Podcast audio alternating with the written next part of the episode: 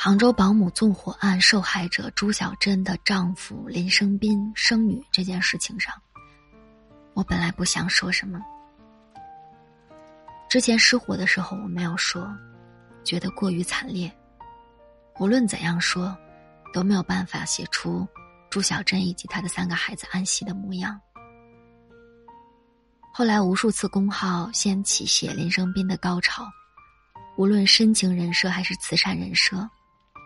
我都没有写，因为我越来越困惑于活着的林生斌如此高调的卖各种人设，最终将如何收场？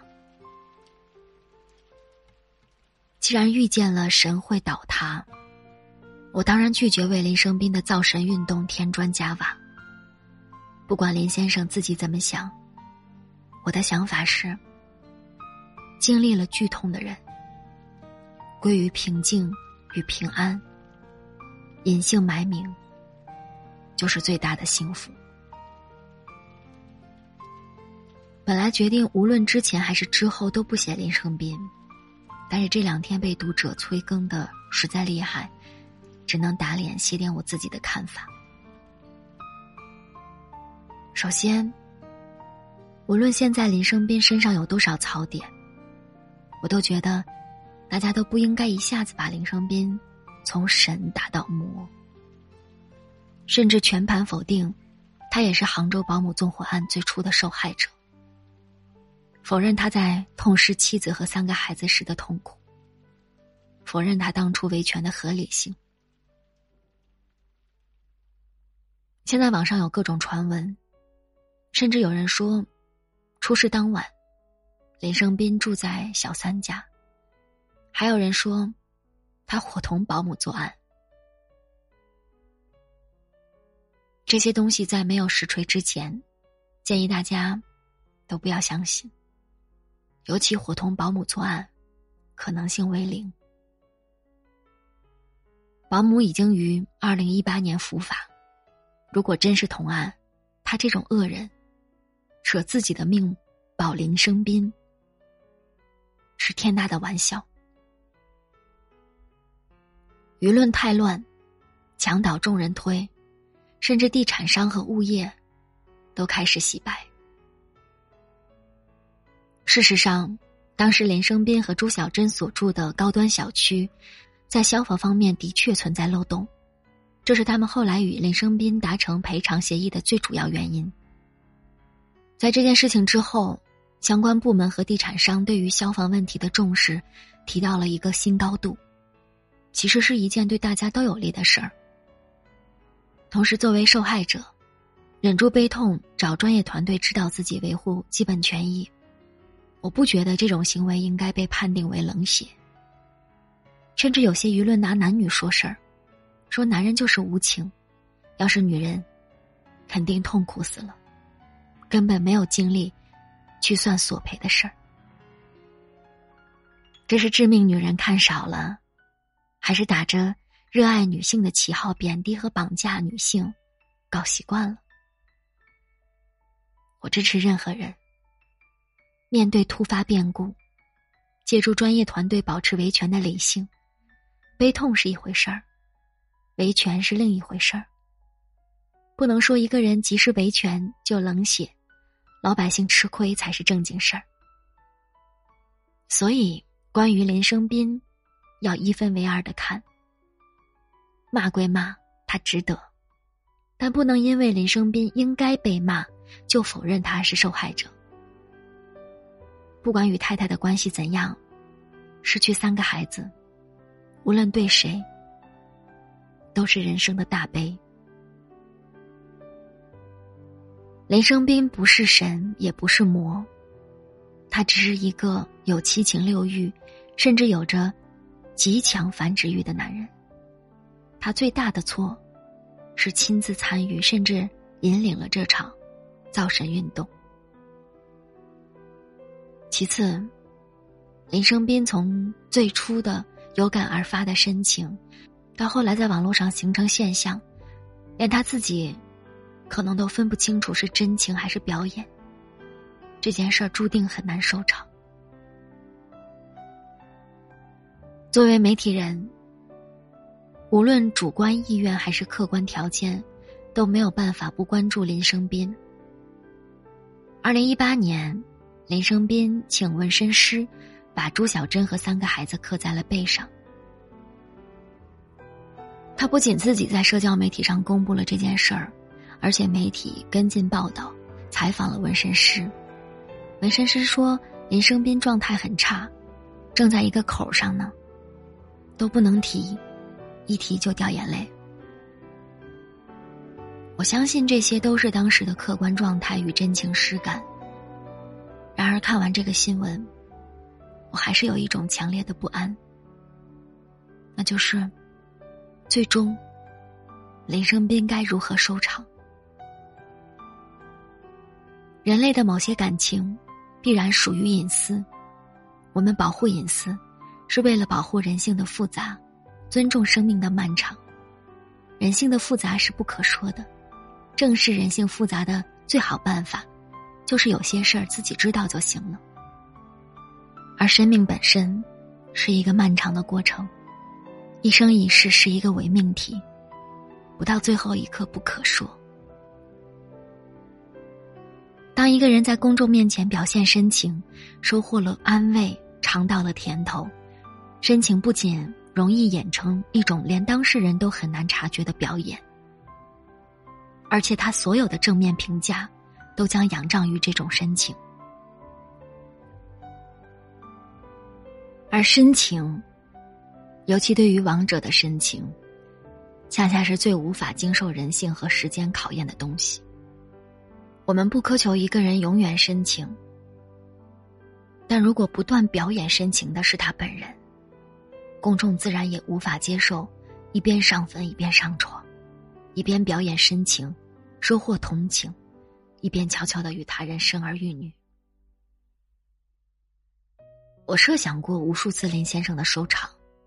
只有一种，他可以减少谩骂，就是在获得赔偿以后，逐渐低调，慢慢淡出公众的视线。至少在妻儿离开三年以后，再认真搞一场发布会，将新恋情公之于众。同时，关闭童真一生的店铺，将承诺给朱小珍父母的钱给到位，承诺的慈善能做的做了。实在做不了的，给大家一个交代。童真一生必须关店，因为这个店与品牌的名，从出生开始就不是林生斌一个人的。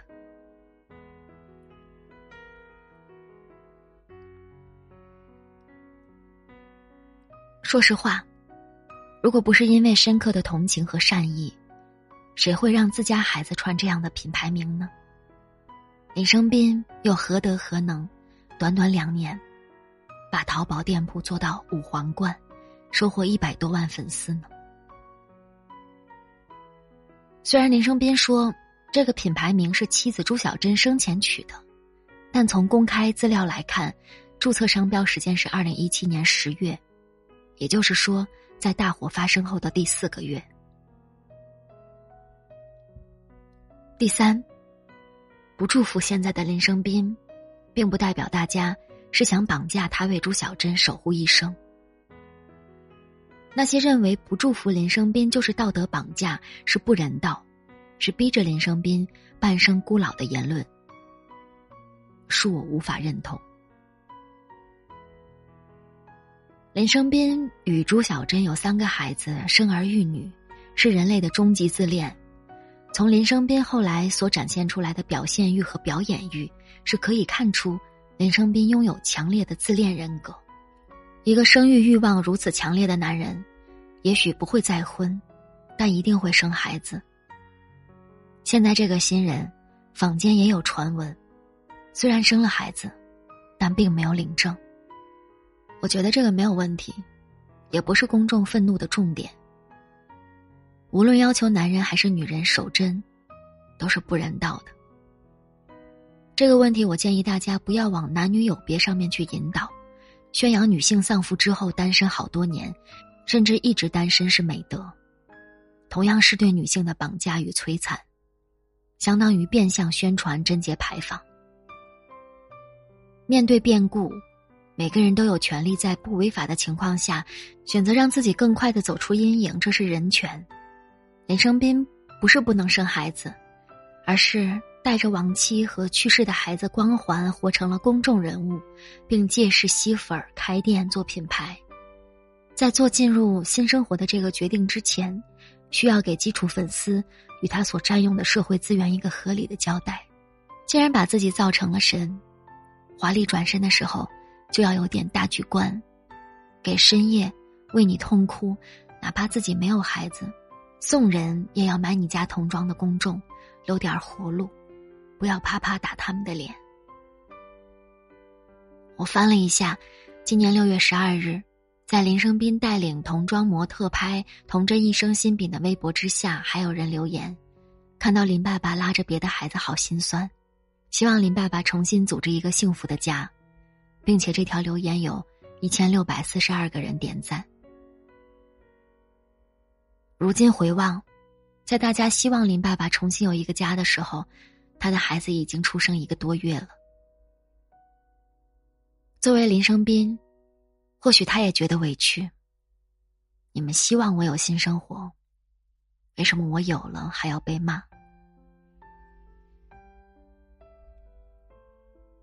公众是善良的，也是敏感的。虽然怀念亡妻与另娶新人并不矛盾，但一边上坟一边上床，把上坟发在微博里大肆宣扬，上床这个事实却秘而不宣。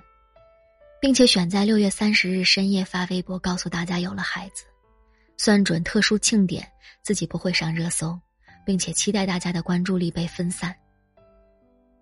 严格来说，的确没有说谎，但这一系列操作下来，效果同样是欺骗公众。这里科普一个冷知识：不是说谎才叫骗子，高段位的骗子可能从不说谎。他们只是隐瞒一部分真相，强化另一部分真相，达到与谎言同样的效果。林生斌的深情以一片骂名、一片狼藉收场，并且演变为不上热搜的热搜，形成了巨大的舆论。根本原因是林生斌利用公众的同情赚钱以后，又欺骗了公众的情感，不管是无意还是无奈。欺骗已经形成客观结果，被骂是情理之中，事情不复杂，也不建议大家做更多的解读。极端的阴谋论没有必要。林生斌无论后来做了什么，他的底色始终是事件的最初受害者。但过度的理中客认为公众开始圣母心，后来玻璃心，同样是对公众的二次伤害。每一场大事件的发生，媒体人作为分析者的作用，不是为舆论推波助澜，而是让普通人学会如何好好生活。这是一个受害者成为精明商人的路，也是一个屠龙少年终成恶龙的故事。作为成年人，外因只是助推，本质问题，还是他选择了这条路。并且在这条路上赚得盆满钵满。如今退出江湖，还是一个富人。从这个角度推挨骂是正常的，隐退也谈不上受害。每个人都要为自己的行为付出代价。深情轰轰烈烈，终归于寂静。愿朱小珍和三个可爱的孩子。在天堂安息，他们的笑永远定格在互联网上。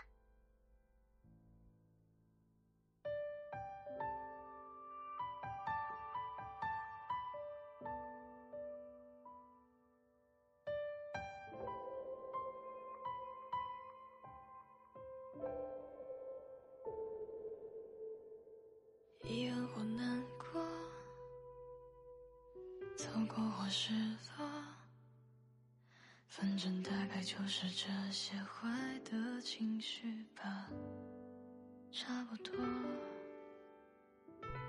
假装或洒脱，笑过也哭过，至少能回到彼此原本生活中不拉扯。该继续猜测，直接就开口吗？纠结如何说破，可越想了解的，越是无法捉摸。爱就是爱着，不爱就不爱了，请全部藏好它。可越想忘记的，反而记得深刻。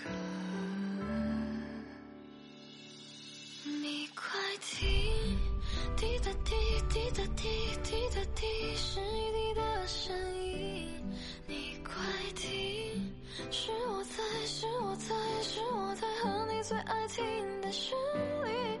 你快听，滴答滴，滴答滴，滴答滴，窗外又在下雨。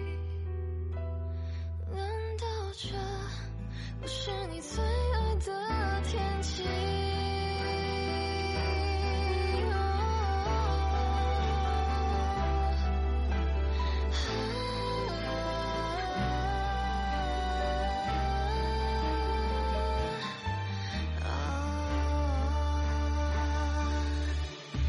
继续猜测，直接就开口吗？纠结如何说破，可越想了解的，越是无法捉摸。爱就是爱着，不爱就不爱了，请全部藏好它。可越想忘记的，反而记得深刻。